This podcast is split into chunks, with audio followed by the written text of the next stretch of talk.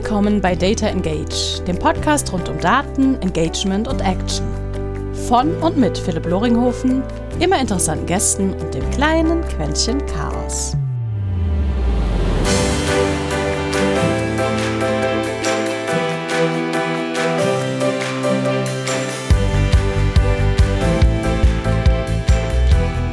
Und herzlich willkommen zu einem Podcast, der sich um Daten dreht. Meistens um Marketing und Sales, aber auf alle Fälle immer darum, wie wir eigentlich dafür sorgen können, dass wir insgesamt alle durch und mit Daten besser lernen. Und Lernen ist schönerweise auch heute ein Stichwort. Und deswegen freue ich mich besonders heute darauf, dass Sebastian Henneberg dabei ist als Gast. Und äh, ganz ehrlich, du hast mich durch eine wunderbare Postserie wirklich dazu animiert, dich damals initial noch, noch einzuladen. Und äh, seitdem nicht nur seitdem, sondern davor standen wir auch schon durch eine ja, gemeinsame Bekannte, wie auch immer das jetzt sein könnte. Sie fühlt sich auf alle Fälle angesprochen. Und deswegen, Sebastian, vorneweg erstmal vielen, vielen Dank, dass du die Zeit investierst, hier mit mir ein bisschen zu quatschen. Und wie immer, Tradition. Was war bis jetzt eigentlich dein größter Datenfuck-up in irgendeiner Art und Weise?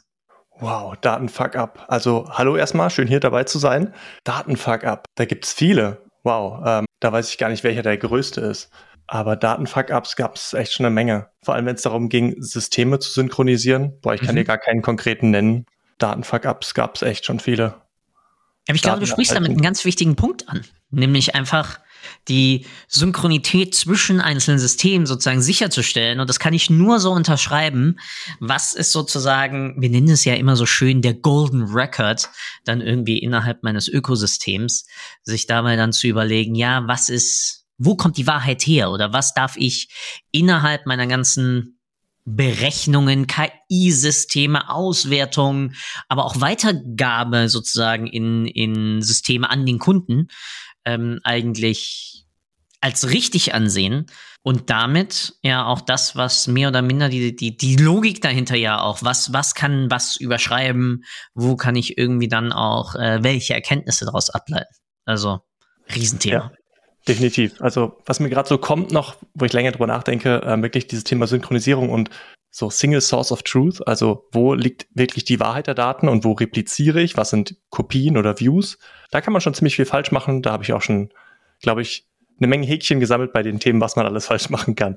Ich glaube, das haben viele von uns. Egal ja. in welchem Kontext, ob ich nun aus einem rein technologischen Background komme und irgendwie Entwickler und sonst was bin oder ob ich sage, ich bin irgendwie Data-Typ oder ich bin irgendwie Marketer, der die Daten dann irgendwie in meinem CRM-System oder sonst was braucht. Wenn ich das nicht klar von vornherein irgendwie mal definiert und, und dargestellt, also visualisiert habe, dann lande ich natürlich ganz häufig genau in dieser Falle, dass ich teilweise wieder falsche Datenpunkte zusammenführe oder gar nicht weiß, was das führende System ist.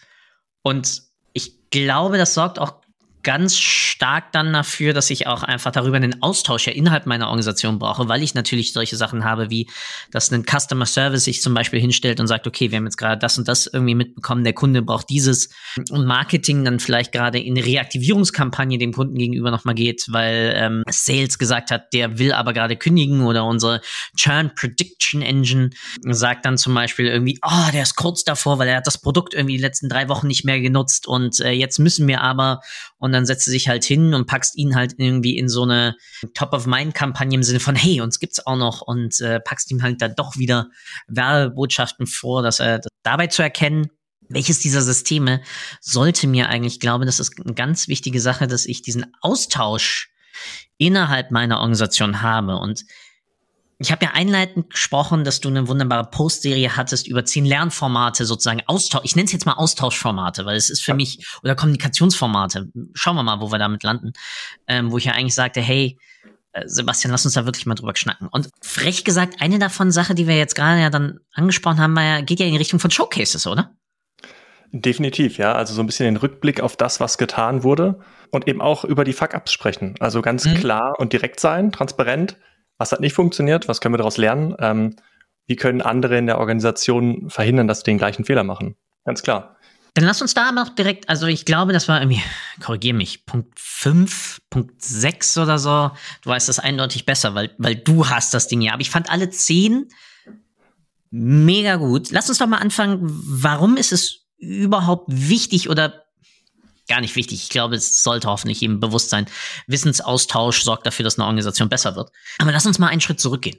Wenn ich eine Erkenntnis habe, wie kann ich eigentlich erkennen, Erkenntnis erkennen, für wen das eine Relevanz hat? Das ist eine sehr gute Frage. Also im Endeffekt ist Wissen erstmal nichts Schlechtes. Also ich kann es ja auch an Leute ausspielen, für die das vielleicht scheinbar im ersten Moment nicht relevant ist. Aber das Wissen zu haben, schadet ja schon mal nicht. Also es kann mir ja trotzdem helfen in der Zukunft. Das ist immer so der Punkt, wo ich mir denke, okay, macht das so viel Sinn, die Zielgruppe so scharf zu schneiden? Oder soll ich sie nicht lieber ein bisschen lockerer schneiden und sagen, Leute, die das vielleicht auch tangieren könnte oder die, die das in der Zukunft helfen könnte, die können doch auch gerne mit dabei sein. Also die können doch auch lernen und die sollten auch mit dabei sein. Und ja, also ich weiß gar nicht, ähm, ob man immer so hart schneiden sollte. Das sollte, glaube ich, jeder für sich entscheiden. Ich bin jemand, der gerne sehr viel lernt und gehe dann auch mal zu Veranstaltungen und zu Themen rein, wo ich sage, das ist jetzt weit über den Tellerrand. Aber es kann mir eigentlich nur helfen. Also schaden kann es mir im Prinzip nicht. Was ja auch im Endeffekt heißt, dass man sagt, okay, also klar, typische Aussage, irgendwie offen sein für Neues, think outside the box. Ich weiß nicht, was für, was für Buzzword-Themen, Wörter wir uns sonst noch gegenseitig an den Kopf dabei auswerfen können. Aber am Ende des Tages geht es ja wirklich darum, das Thema Erwachsenenbildung dabei dann, dann, dann neu zu fassen. Weil klar, wir können sowas sagen wie irgendwie meine Organisation hat mir jetzt eine Fortbildung aufgedrückt. Das kommt bei einigen jetzt gut an, bei anderen schlecht. Besonders hängt es damit zusammen, wie sehr interessiert sich eine Person, sozusagen ein Fortbildungsrezipient dann irgendwie für das, für das jeweilige angelegte Thema. Das heißt, ich krieg Impulse von extern meistens.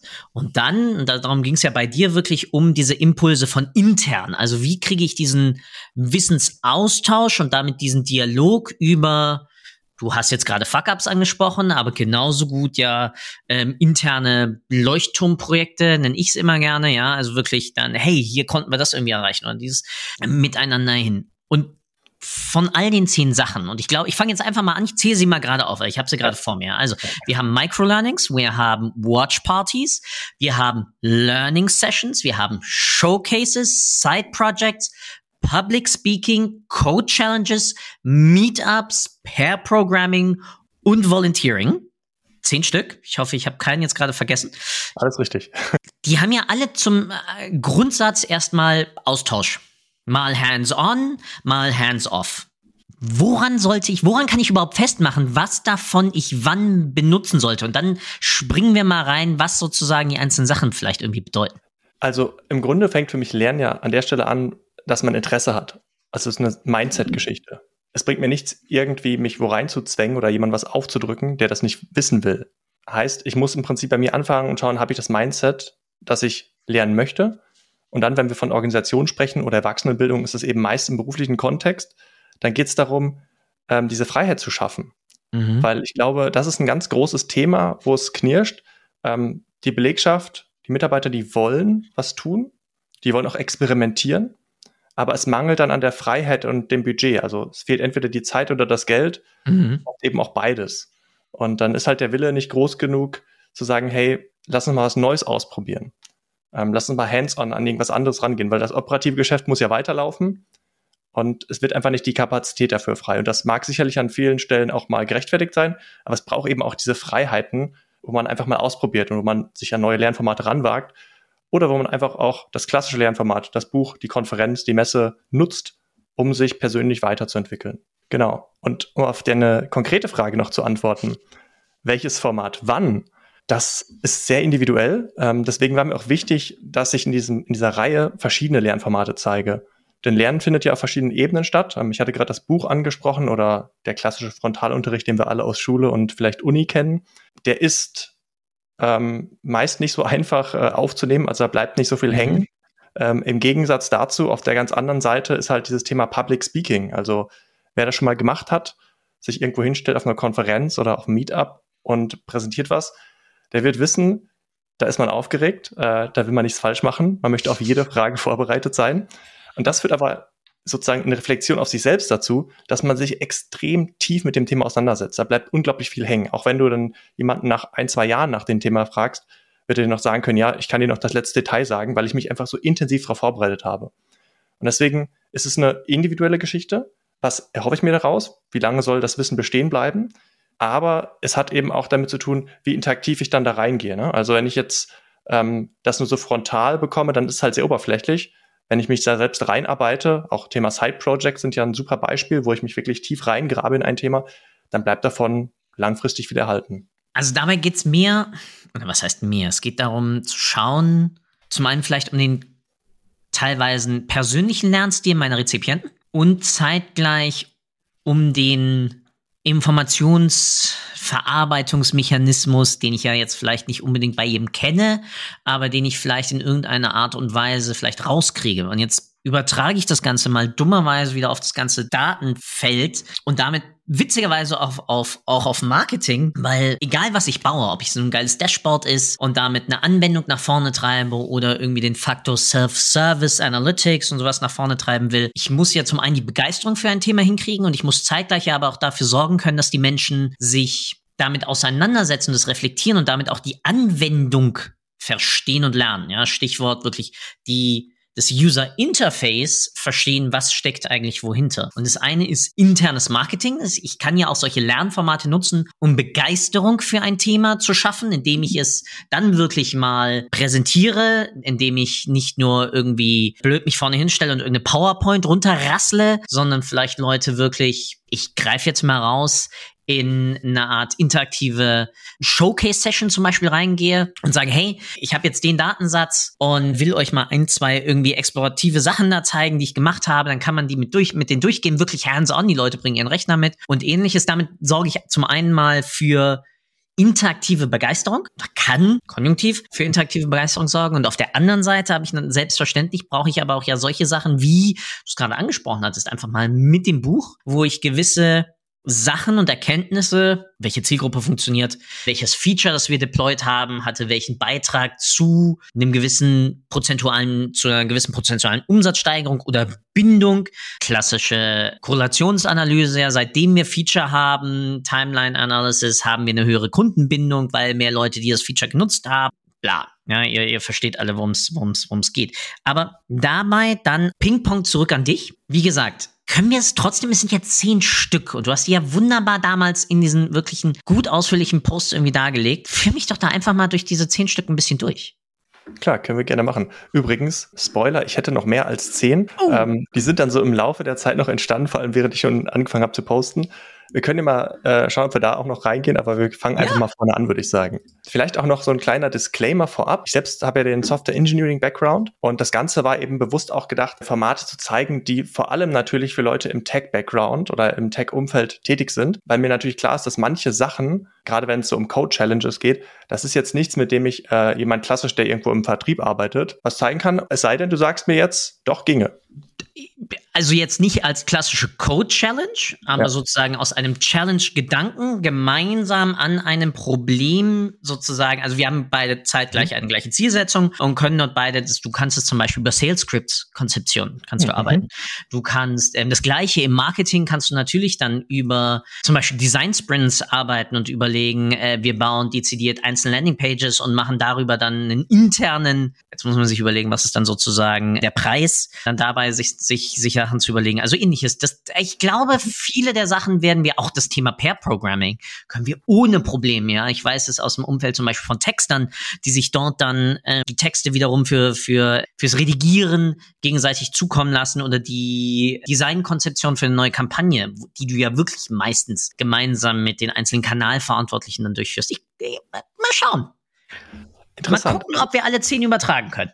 Okay, ja, ich merke schon, wir abstrahieren an der Stelle einfach auf das Thema Gamification und dann können wir es wahrscheinlich überall anwenden, ja, oder? Ja, ja, ja, ja, ja, ja. Ja, sehr spannend. Gut, jetzt starten wir mal bei eins, bei dem Thema Microlearnings. Also Microlearnings ist auch eins von meiner Lieblingsformate, weil es unglaublich klein und handlich ist, das an verschiedenen Stellen immer mal wieder benutzt. Das kann im Regelmeeting sein, das kann aber auch irgendwo in einem Slack-Channel sein oder auf Social Media. Ich habe dann irgendwann auch mal gesagt, so auf der Metaebene, die Postreihe, die ich mache, sind auch Microlearnings in dem Sinne. Und das Microlearning besteht eigentlich oder besticht dadurch, dass es halt so fünf bis zehn Minuten braucht, um es zu konsumieren. Ist also wirklich nur ein kleiner Tooltip könnte es sein. Zum Beispiel, wie kann ich in folgendem Tool folgende Funktionen einfacher finden oder welchen Shortcut gibt's dort oder auch welches neue Feature, von dem ich wissen sollte. Und dafür finde ich halt Microlearnings super gut. Entsprechend, um zum Beispiel so Changelogs zu kommunizieren, ist es einfach eine super schöne Möglichkeit. Heißt, dokumentiere ich die auch irgendwo weg? Also wirklich Beispiel, ich kenne es aus, also ich komme natürlich bei solchen Sachen dann immer wieder mit eigenen, mit eigenen Erkenntnissen oder dummen Fragen. Ich habe eine Erkenntnis aus einem Report und ich habe die Möglichkeit, so dort dann auch Notizen zu hinterlegen, die dann vielleicht wiederum als Notizen automatisch. Denken wir jetzt mal an Make.io oder vielleicht äh, Power BI kann auch wunderbar einen Push in, in Slack dezidiert, wer hätte es gedacht, irgendwie in Teams auch rein, damit das dann auch wiederum automatisch gepublished wird und dann mit dem Link Deep Link natürlich dann automatisch auf den jeweiligen Report und vielleicht sogar mit der jeweiligen Filterung. Also wie wichtig ist dort dann auch nochmal die Möglichkeit zu geben, probier's selbst aus? Das probier's selbst aus ist super wichtig. Okay. Weil nur dann wirst du ja wieder das vertiefen können und wirklich verinnerlichen. Ob man das jetzt automatisiert ausspielt oder jemand wirklich händisch macht. Ich habe es in der Regel bei händisch gemacht, mhm. um eben auch zu wissen, wer ist denn der Ansprechpartner für das Ganze. Also wenn es jetzt in Slack-Channels ist, dann weißt du, okay, derjenige hat es gepostet, der kennt sich damit aus. Das ist dann auch der richtige Channel, wo es zum Beispiel nur um dieses Tool geht. Und wenn ich jetzt eine Frage habe dazu, dann kann ich ja gleich losdiskutieren. Wenn es automatisiert ist, kann es natürlich auch effizienter ablaufen, weil du im Prinzip wie so ein Backlog abarbeiten kannst. Das wird dann dort auch eingespielt. Aber ich glaube, ähm, dass dadurch der Ansprechpartner so ein bisschen verloren geht. Wer ist das denn jetzt? Und ähm, vielleicht auch die Interaktionsrate okay. mit dem Ganzen. Ja, stimmt, weil, ja, genau, ja, ja, voll. Weil damit verliere ich diese Möglichkeit der Rückfrage. Mhm. Ja, danke.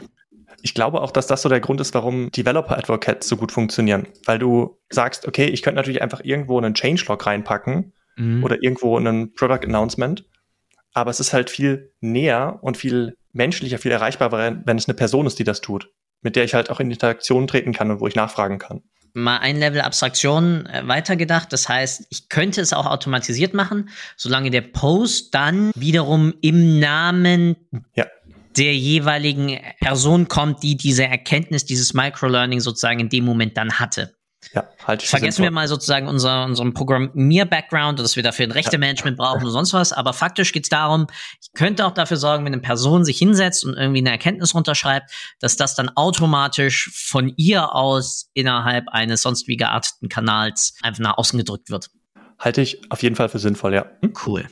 Gut. Nummer zwei, Watch Parties. Ich weiß nicht, ob damit so viele was anfangen können. Ich muss dazu sagen, ich verfolge schon gerne, was so auf Twitch abgeht, Livestream-mäßig. Spiele interessiert mich einfach privat, schon seit eh und je. Ich sehe, da sind wir uns einig.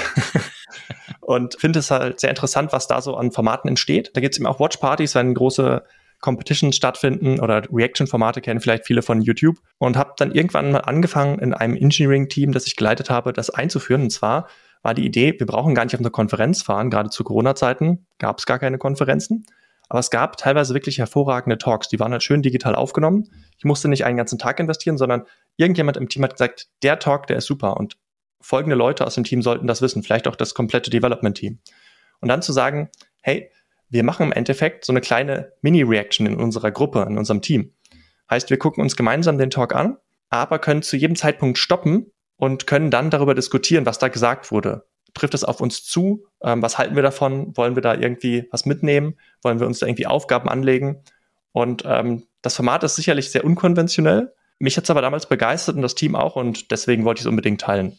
Direkter Feedback, ich liebe es. Das Einzige, was ich geändert habe, als ich damals äh, auch mal wieder zwischenzeitlich ein reiner Head of BI war, war, ich habe es asynchron gemacht. Mhm. Und aus meiner Uni-Zeit hatte ich etwas, das nannte sich Vorherlesen anstatt Vorlesen. Das heißt, der reine Informationskonsum passierte bei jedem asynchron und du hattest aber eine Deadline, bis dahin muss das passiert sein und dann hat auch jeder seine Notizen und dann gehen wir in die aktive Diskussion davon. Und dann mhm. natürlich auch die Reflexion über, wir springen auf ein anderes Format zurück, wir springen einmal in der Timeline zurück, hören uns das nochmal an, habe ich das falsch verstanden und sonst was. Weil du damit halt dann, frech gesagt, jeder für sich die passende Adaptionszeit legen kann. Manche können Informationen zu einer früheren Zeit besser sozusagen rein frontal, weil es ist entweder ich lese was oder ich höre mir was an oder ich schaue und höre mir was an, etc. sozusagen verarbeiten weiß ich zum Beispiel, ich kann sowas besser abends machen als irgendwie frühmorgens. Frühmorgens ist mein Kopf einfach voll mit irgendwelchen random Ideen. Wenn ich dann noch irgendwo von irgendwas anderes, dann verliere ich die Ideen, auch wenn ich sie vorher irgendwie dokumentiert habe. Aber abends, wenn ich sozusagen ein bisschen ausgepowert bin, dann hat mein Hirn wieder wie Schwammfunktion, kann, kann wieder Neues aufnehmen. Und ich weiß von anderen aus den Teams, die das dann damit anders arbeiten können. Und deswegen halt dieses mega bei dir, nur halt leichte Asynchronität mit reingenommen von wann auch immer du die Information aufnimmst und dann verarbeitest, ist dir überlassen bis zu Deadline Y. Zeitfenster, weiß ich nicht, eine Woche, zwei Wochen und von da aus dann weitergehend. Mhm. Ja, spannend. Wenn du lesen sagst, erinnert mich das so ein bisschen auch an einen Buchclub. Klingt jetzt erstmal so ja, ja, altbacken, ja, ja, ja, aber an ja, sich ja, ist ein Buchclub. Ja. ja. Voll. ja, sofort unterschrieben. Ja. ist jetzt sicherlich nicht super sexy der Name, aber ähm, ich glaube, es beschreibt schon ganz gut. Äh, wir lernen ja eh nur durch den Diskurs. Also der Scherz ist ja, das reine Verarbeiten von Informationen funktioniert ja eh nie egal ob ich nur ein Dashboard habe, wo irgendwelche Graphen nach oben rechts gehen, ich sehe, oh, die Graphen gehen nach oben, aber davon, äh, davon erzeuge ich ja keine, kein, keine Erkenntnis, davon erzeuge ich ja kein Wissen. Ich habe vielleicht die Information, der Graph geht nach oben rechts, aber dadurch kriege ich ja nichts raus. Gleiche, welcher meiner neuen Next.js, ja, ich setze mich gerade mit Next.js 13 mhm. auseinander, ich liebe es jetzt schon, aber manche meiner vorherigen Patterns brechen halt gerade wie, wie Schweinskatze und ich krieg's halt nur hin, das zu verstehen, wenn ich es auch wirklich tue. So. Mhm. Und das heißt, Deswegen ist dieser Diskurs ja dabei immer das Wichtige. Und ich glaube, das ist ja auch bei einem Buchclub. Ein Buchclub in sich ging ja auch mehr um das, man setzt sich zusammen mit einem guten Glas Wein und diskutiert darüber. Und durch das Diskutieren vertiefe ich ja mein Verständnis und damit auch teilweise wieder meine Ablehnung gewisser, äh, gewisser Bereiche innerhalb der Geschichte oder meine Anerkennung gewisser Informationen und Bereiche innerhalb dieser Geschichte. Ja, absolut. Also gerade dieses Diskutieren ist ja sehr wichtig, weil von dem Punkt, wo man liest, hin zum Diskutieren, geht man in diese aktive Lernphase. Ja. Und ich hatte ja auch zum Schluss meiner Reihe so eine Lernpyramide mal gepostet. Die kennt vielleicht der ein oder andere, diese sieben Level vom passiven zum aktiven Lernen. Und die effektivsten Formate sind eben alle in der aktiven, aktiven Bereich. Das heißt, ähm, das Lernen oder das Lesen an sich, das würde erstmal dazu führen, dass ich es mir kurzzeitig merken kann, aber dadurch, dass ich darüber diskutiere, in den Diskurs gehe, kann ich eben dafür sorgen, dass ich es auch wirklich in mein Langzeitgedächtnis bekomme. Gut, ich gehe mal gleich weiter, oder? Sehr gerne. Wir können sonst lange. Ich weiß jetzt schon eine Sache. Ich glaube, das hier wird noch eine zweite Session wert. Okay, das weiß ich kein Problem. das macht mir sehr viel Spaß. Da können wir gerne einen zweiten Teil machen. Also, das nächste sind die Learning Sessions. Ich glaube, die heißen in jeder Firma anders. Ich habe die mal in der ersten Firma in a nutshell genannt, weil das eher so Lightning Talks sein sollten. In der anderen Firma, in der ich es dann eingeführt habe, waren es einfach Learning Sessions. Grundsätzlich geht es eigentlich um was ganz Einfaches, intern organisierte Weiterbildung. Das heißt, da wird niemand externes engagiert, sondern es gibt jemanden im Team, der mit irgendeiner Technologie gearbeitet hat oder sich für irgendetwas interessiert und möchte einfach den Rest des Teams aufschlauen. Mhm. Und ähm, das Ganze versucht man so zu organisieren, dass es halt einfach ein Format ist, das nicht einmal stattfindet, sondern das möglichst irgendwie einen Zyklus hat von monatlich, zweiwöchentlich, wöchentlich, dass jeder weiß, okay, hey, Mittwochs 14 Uhr kann ich mich nach meinem guten Mittagessen mal zurücklehnen und ein bisschen beschallen lassen, aber eben auch aktiv in den Diskurs gehen und finde das einfach sehr wichtig, auch wenn Firmen aktiv Lernkultur vorantreiben wollen, dass sie sagen, wir haben einfach das institutionalisiert, findet regelmäßig statt. Und ähm, ich habe das, wie gesagt, in zwei Firmen eingeführt und habe ich auch gemerkt, Lernen ist irgendwie was, was steckt tief in mir drin, das mache ich gerne. Ähm, und habe dann in der Regel angefangen, die ersten Sessions selbst das zu halten, bis dann so diese kritische Masse überwunden war, zu sagen, hey, da kommen mal wieder Leute hin und ich kann jetzt auch die anderen mal in die Pflicht nehmen. Und wurde dann im Prinzip immer ein Selbstläufer und hat sehr viel Spaß gemacht. Ich nicke gerade sehr heftig. Sehen natürlich die Zuhörerinnen und Zuhörer nicht. Aber das unterschreibe ich so. Ich glaube, das ist eines der wichtigsten Sachen, dieses teilweise sogar immanente Wissen innerhalb einer Organisation damit nach außen, also innerhalb der Organisation, dann an andere Organisationsteilnehmer zu tragen. Sorry, ich denke da jetzt sehr systemtheoretisch nach Luhmann. Dadurch bin ich einfach geprägt. Also sorry, wenn das manchmal dann ein bisschen sehr elfenbeinturmig äh, wissenschaftlich irgendwie rüberkommt. Aber ich mal eine blöde Frage wir haben Microlearnings. Microlearnings wären nochmal, ums, ums Microlearnings wären ein Satz oder vielleicht zwei, drei Sätze, den ich irgendwo einfach dokumentiere. Und diese Dokumentation ist auch anderen zugänglich. Und eine Learning Session in der Nutshell, Lightning Talks, wie auch immer wir es sozusagen nennen, geht mehr in Richtung von einem 15, 20-minütigen Vortrag über eine neue Technologie, eine neue Art, Daten zu aggregieren. Ich habe äh, mich irgendwie mit einem neuen Datenmodell auseinandergesetzt. Eine, äh, ein Advertising Channel hat eine neue Funktion und die stelle ich euch erstmal vor und bereite dann vielleicht noch, oder anders gefragt, wie kriege ich es dann hin, dass wir genau nach der Lernpyramide dann eigentlich auch in diesen Reflexionsprozess von aktivem Lernen reinkommen?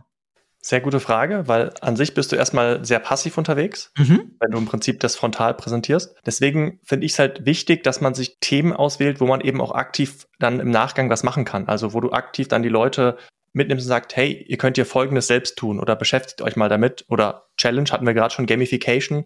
Eine Sache, wo das mal sehr gut funktioniert hat, war, wenn es neue Tools gab, die eingeführt wurden, zu sagen, hey, wir zeigen euch hier, wie es geht Ihr könnt auch alle Fragen stellen. Es gibt keine dummen Fragen. Und danach ist ein Ansprechpartner da und hier ähm, arbeitet euch mal ein. Also, weißt du, dass du die Leute bewusst ins Aktive bekommst. Aber klar, es gibt kein Patentrezept. Das kommt immer ganz auf das Thema an. Aber es gibt, glaube ich, immer eine Möglichkeit, wenn man kreativ genug ist, das ins Aktive zu befördern.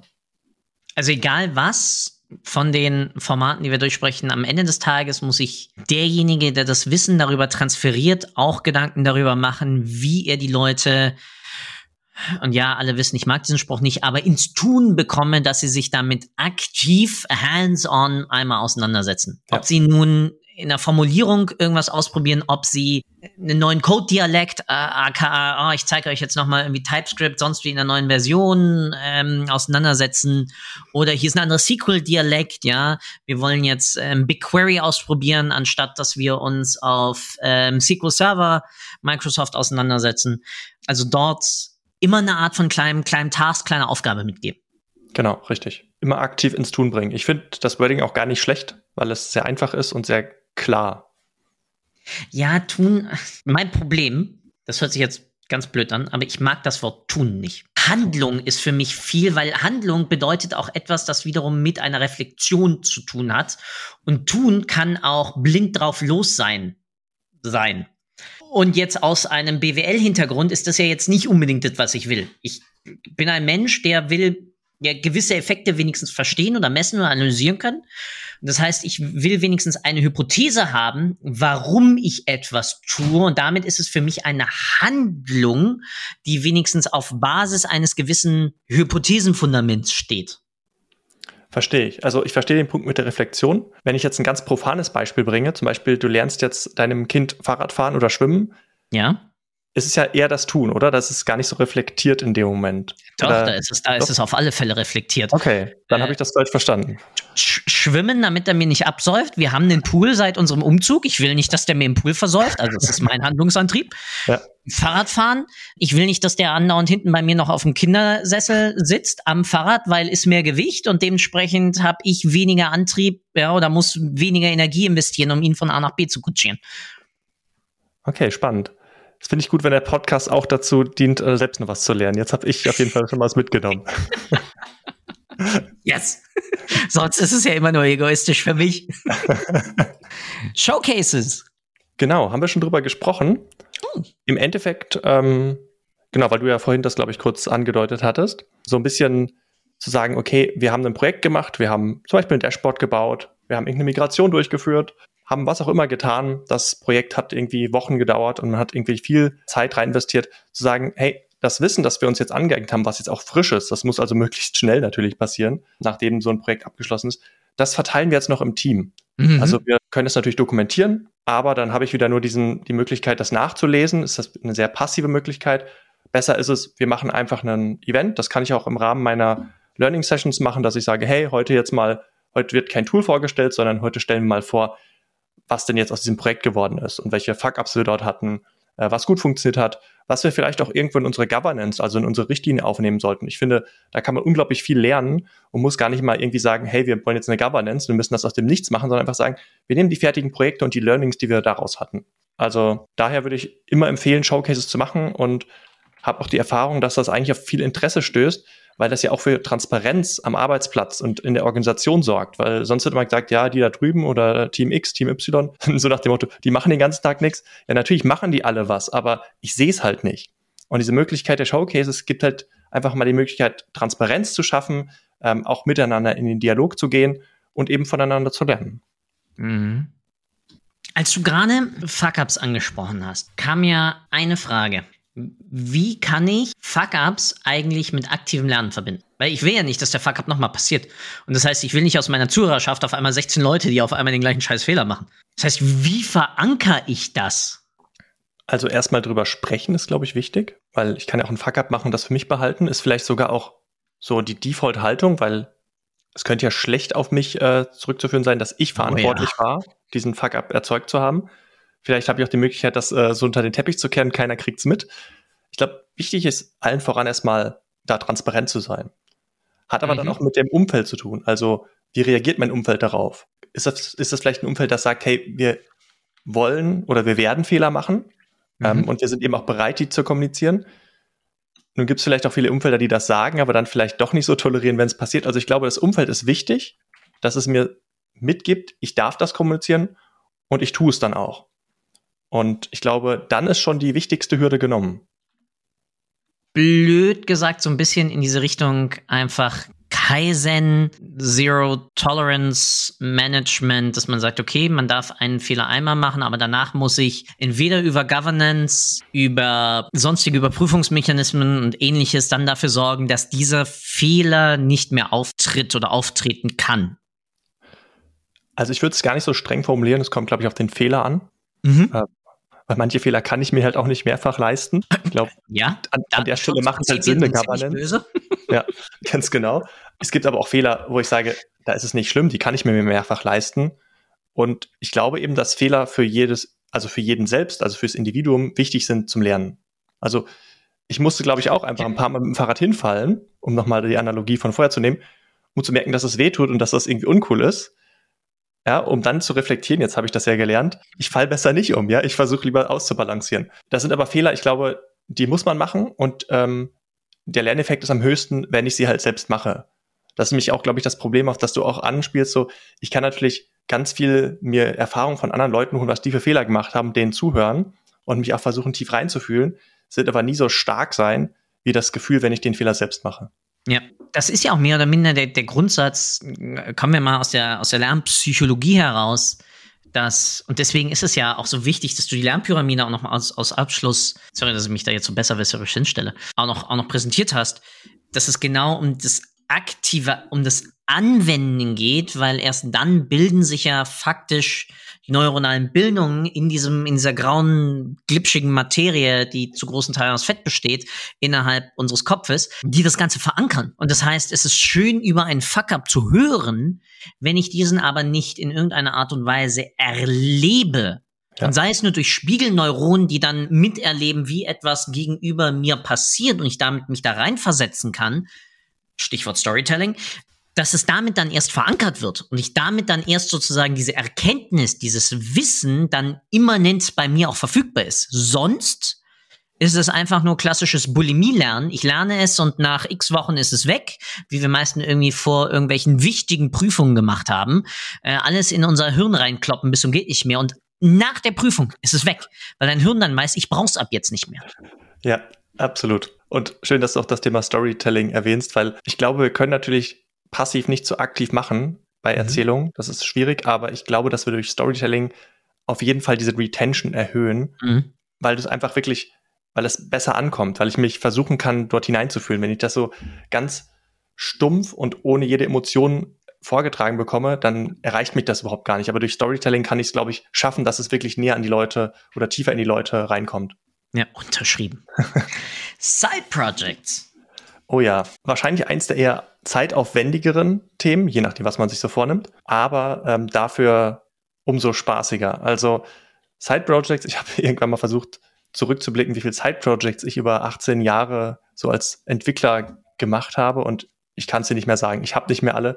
Es waren viel zu viele, aber ich habe auf jeden Fall Rück in der Rückschau gemerkt, es geht weniger darum, die alle fertigzustellen, sondern es geht wirklich darum, mit neuer Technologie in Kontakt zu kommen. Du hast ja gesagt, du machst gerade Next.js und TypeScript hier und das sind halt viele Sachen.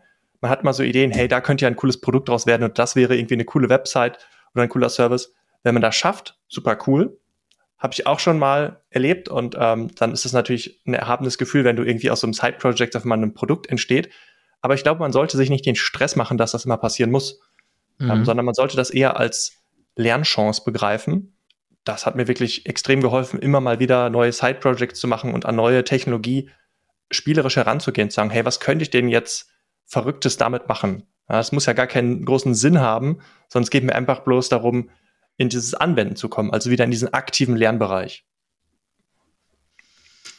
Muss das was sein, was von meiner Organisation initiiert wird, oder ist es mehr etwas, was aus mir selbst heraus kommt? Ich stelle die Frage ganz blöd jetzt mal mit einer BWL-Perspektive, mhm. weil ich kann natürlich auch als Organisation dafür sorgen, dass ich damit sozusagen Stichwort Testbalance und ähnliches, damit natürlich auch Leuten sagen kann, hey, du kannst, Google hat das ja mal eine Zeit lang gemacht, x Prozent deiner Arbeitszeit in Exploration stecken. Und diese Zeit der Exploration können ja auch natürlich in solche Side-Projects zum Lernen anderer Technologien, anderer sonst was Verfahren etc. investiert werden.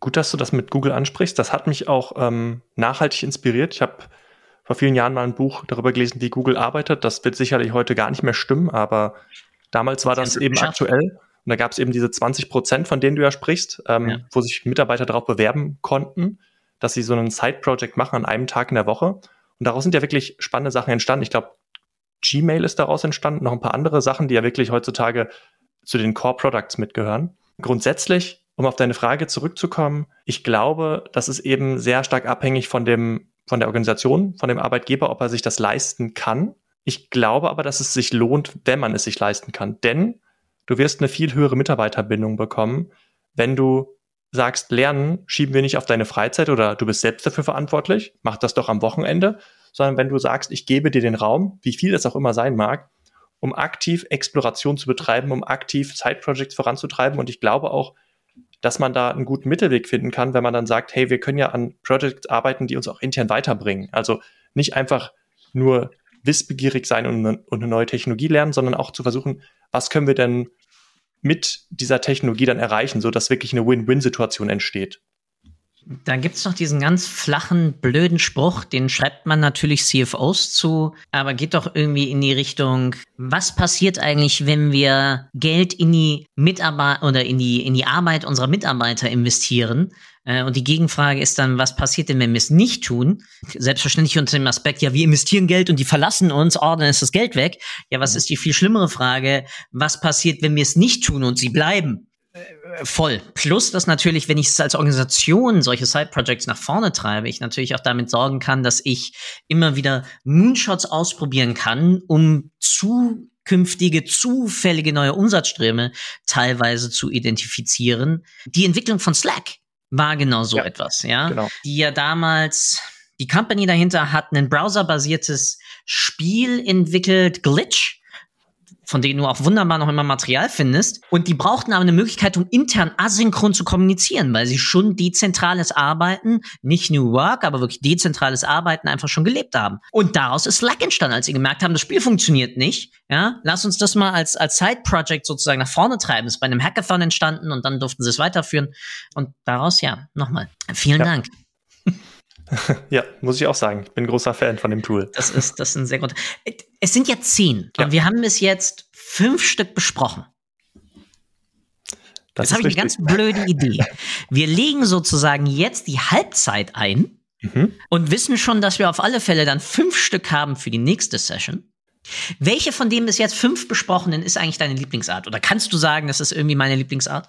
Sehr schwierig, weil ich glaube, der Mix macht's. Ich habe, also darüber haben wir noch gar nicht gesprochen. Ich weiß nicht, ob dir der Begriff Blended Learning was sagt. Da geht es im Prinzip darum, diese Formate zu mixen. Ich schüttle den Kopf.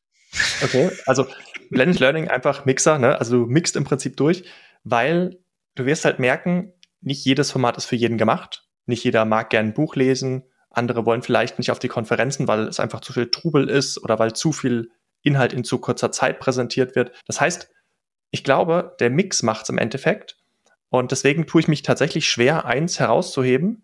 Aber muss sagen, was mir sehr gut gefällt, weil es eben sehr zeiteffizient ist, sind die Microlearnings. Die habe ich mhm. immer sehr, sehr gerne gemacht, weil sie einfach wenig Zeit kosten und weil du sie eigentlich überall einbringen kannst. Was mich noch gerade dann dazu bringt, müsste man eigentlich sich dann mal hinsetzen und überlegen, wie kann ich Microlearnings eigentlich so nah an das Objekt der jeweiligen Erkenntnis herantragen. Also blöd gesagt, ich nutze ein neues Tool, Mhm. Und ich habe eine Microerkenntnis über irgendeine Function, dann kann ich das ja in Slack reinschreiben, aber dann sind wir beim, wieder beim Thema sozusagen, irgendeine Leute hat es aufgenommen, danach vergisst das wieder. Ja. Eigentlich müsste es ja jetzt dann irgendwie dann dort als Tooltip aufploppen. Stichwort dann vielleicht irgendwie auch noch mit Loom aufnehmen oder ähnliches. Wie generell alle Erkenntnisse immer so nah wie möglich in den Bereich der Anwendung rein sollten und nicht distanziert, wie wir es dummerweise heutzutage durch die meisten Visualisierungstools, besonders im Datenbereich dann haben. Ja, hast da ein Dashboard irgendwie in Power BI, nutzt aber gerade irgendeinen anderen Advertising-Kanal und du kriegst diese Kombis halt nur übereinander, wenn du einen großen Screen hast und dann ja noch immer noch nicht mal. Ich glaube, das kann ich voll nachvollziehen, weil Microlearnings natürlich dabei helfen, eine schnellere Schlagzahl dort einfach der Kommunikation hinzukriegen aber die, die Verbindung dieser jeweiligen schnellen Erkenntnisse dann mit dem jeweiligen Objekt, auf das sie sich ziehen, ist halt genauso flüchtig in meinen Augen. Weil dieser Reflexions- und damit Aktivitätsprozess ja schwieriger ist. Absolut. Also ich glaube, es ist definitiv nicht das effektivste Format. Ich glaube, es ist das, mit dem man am einfachsten starten kann mhm. und was leider Gottes ähm, sehr zeitgemäß ist, wegen der kurzen Aufmerksamkeitsspanne, die wir alle haben. Ja, also du musst ja erstmal dir sagen, okay, ich setze mir jetzt hin, ich lese jetzt mal zwei Stunden Buch oder höre mir jetzt was an. Und ich glaube, dass die Microlearnings einfach irgendwo in das Zeitgefüge ganz gut reinpassen, zu sagen, ich kann etwas in möglichst kurzer Zeit konsumieren und ähm, daran schon mal lernen. Aber ich bin ganz bei dir, super nachhaltig und eine super hohe Retention werde ich damit nicht haben. Da muss ich dann definitiv in die viel aktiveren Formate investieren. Das ist ja nicht Lernen, das ist ja erstmal Aufnehmen. Ja, Lernen definitiv. ist ja der aktive Prozess dann des Verarbeitens und des für sich dann adaptierbar machens und damit ja. auch wieder anwenden könnens zu dem Zeitpunkt oder zu dem, zu dem Stichwort auch gerade äh, geringe Aufmerksamkeit etc., das ist auch wiederum Bullshit. Weil wir können uns genauso gut hinsetzen und einem Zwei-Stunden-Film folgen und können danach auch darüber aktiv diskutieren und unsere Aufmerksamkeitsschwelle bricht nicht zusammen. Der Faktor ist, dadurch, dass wir eine höhere Schlagzahl an, an neuen Impulsen haben, ist einfach die Versuchung, sich ablenken zu lassen, ich glaube, mhm. das ist die viel, weil, also ganz blöd, ja. unser Gehirn hat sich biologisch nicht verändert. Wir sind noch immer die gleichen Wesen evolutionär gesehen. Also da hat sich nichts, nichts sozusagen. Unser Gehirn ist einfach, kriegt mehr braven neuen Botenstoff. Also, oh, neu, ja, äh, hier ist eine grüne Kerze und da ist so wie, wie, wie, wenn du eine Katze hast oder einen Hund oder sonst was, ja. Oh, neue Impulse. Aber der Faktor liegt nicht daran, dass wir uns sozusagen verändert haben. Der Faktor daran ist, dass es einfacher ist, sich ablenken zu lassen. Ja, definitiv. Wir sind halt also, dumme Wesen und wir müssen in solchen Prozessen dann einfach uns selbst schützen.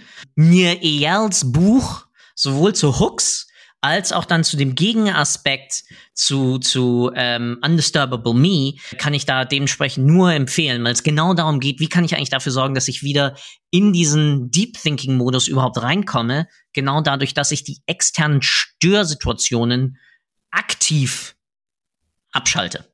Mhm. Ja. Und damit die Versuchungen, mich dort rauszuziehen. Und damit bekommt natürlich auch der ganze Faktor Microlearnings eine ganz andere Sache, weil wenn ich dann dafür sorge, dass ich innerhalb der Microlearnings auch die, die Verlinkung habe zu dort, wo diese Erkenntnis entstanden ist und die Person damit dann das Ganze reflektieren kann, dann komme ich natürlich in den Lernprozess. Mhm. Ja, absolut. Also ich glaube, dass du die Microlearnings gut anwenden kannst, um damit einfach zu starten. Wenn du sagst, mhm. ich möchte eine Lernkultur aufbauen, ich habe auch nicht die Möglichkeit, jetzt irgendwie drei Stunden die Woche frei zu machen für, sei es ein Side-Project, sei es irgendeine Learning-Session, Showcases, vielleicht haben wir auch gerade kein Projekt vollendet, wo wir ein Showcase hätten, dann glaube ich, kann man ganz gut anfangen mit den Micro-Learnings, weil sie einfach schnell und ähm, an vielen Orten angewendet werden können. Ich glaube, wichtig ist dabei bloß, ähm, wenn es jetzt darum geht, die in eine Organisation einzubringen, dass man mindestens eine Person hat, die dafür verantwortlich ist, sich darum zu kümmern, was natürlich für alle Formate wichtig ist. Ich brauche also irgendjemanden, der sich der Sache annimmt und sagt, okay, ich produziere das jetzt oder ich sammle die Informationen, organisiere das und spiele das dann aus. Head of Learning. Oder ich hatte in einer Session auch schon mal das Stichwort Data Coach. Und wo es dann dezidiert darum ging, jemand, der genau solche neuen Impulse halt innerhalb einer Organisation als Coach genau mit reinnimmt und damit diese, diese Reflexion mit aufnimmt. Sebastian, mega geil. Wir haben es echt äh, durch fünf intensive Formate geschafft. Und damit, mein Lieber, wie immer zwei Sachen. Was wünschst du dir, was die Hörerinnen und Hörer mitnehmen? Und wie immer, der Abschluss gehört voll und ganz dir. Ich habe es ja auch schon im Vorspann gesagt, du hast nur eine Sache nicht machen. Du hast mir nicht danken, weil das tue nämlich ich dir gegenüber, weil du hast mich wörtwörtlich aufgeschlaut über äh, interessante Lernformate und darüber, wie man eigentlich darüber nachdenken sollte, was, wann, wie überhaupt nötig ist. Und dann bleibt mir nur eins zu sagen, Sebastian, vielen, vielen Dank und the stage is yours. Ja, zum ersten Punkt. Ich glaube, ich wiederhole einfach das, was ich auch mit der Postreihe vorhatte. Und zwar, mir ging es darum zu zeigen, Lernen ist eben mehr als ein Buch zu lesen, auf eine Konferenz zu gehen. Es kann so viel aktiver sein. Man sollte sich auch darum bemühen, dass es aktiv ist. Gleichzeitig sollte man aber auch sehen, dass es etwas Motivation, Inspiration bedarf, um einfach mal anzufangen. Denn ich glaube, viele wünschen sich Lernkultur, viele wünschen sich so eine offene, transparente Kultur, aber tragen vielleicht selbst noch nicht dazu bei. Und deswegen habe ich auch in einigen Poster dazu geschrieben, was braucht es, was musst du tun, wenn du mehr Lernkultur bei dir in der Organisation haben willst oder wenn du zumindest einfach nur persönlich wachsen willst. Und ähm, deswegen hoffe ich, dass wir einen guten Impuls senden konnten an die Zuhörer, sich mehr mit Lernen zu beschäftigen, einfach mehr in Lernen zu investieren, die Fokuszeiten, die du angesprochen hast, sich zu nehmen und einfach weiterzuentwickeln. Das, das wäre mir einfach wichtig, wenn das angekommen ist und wenn wir da ein bisschen ja, dafür sorgen konnten, dass die Leute motiviert sind.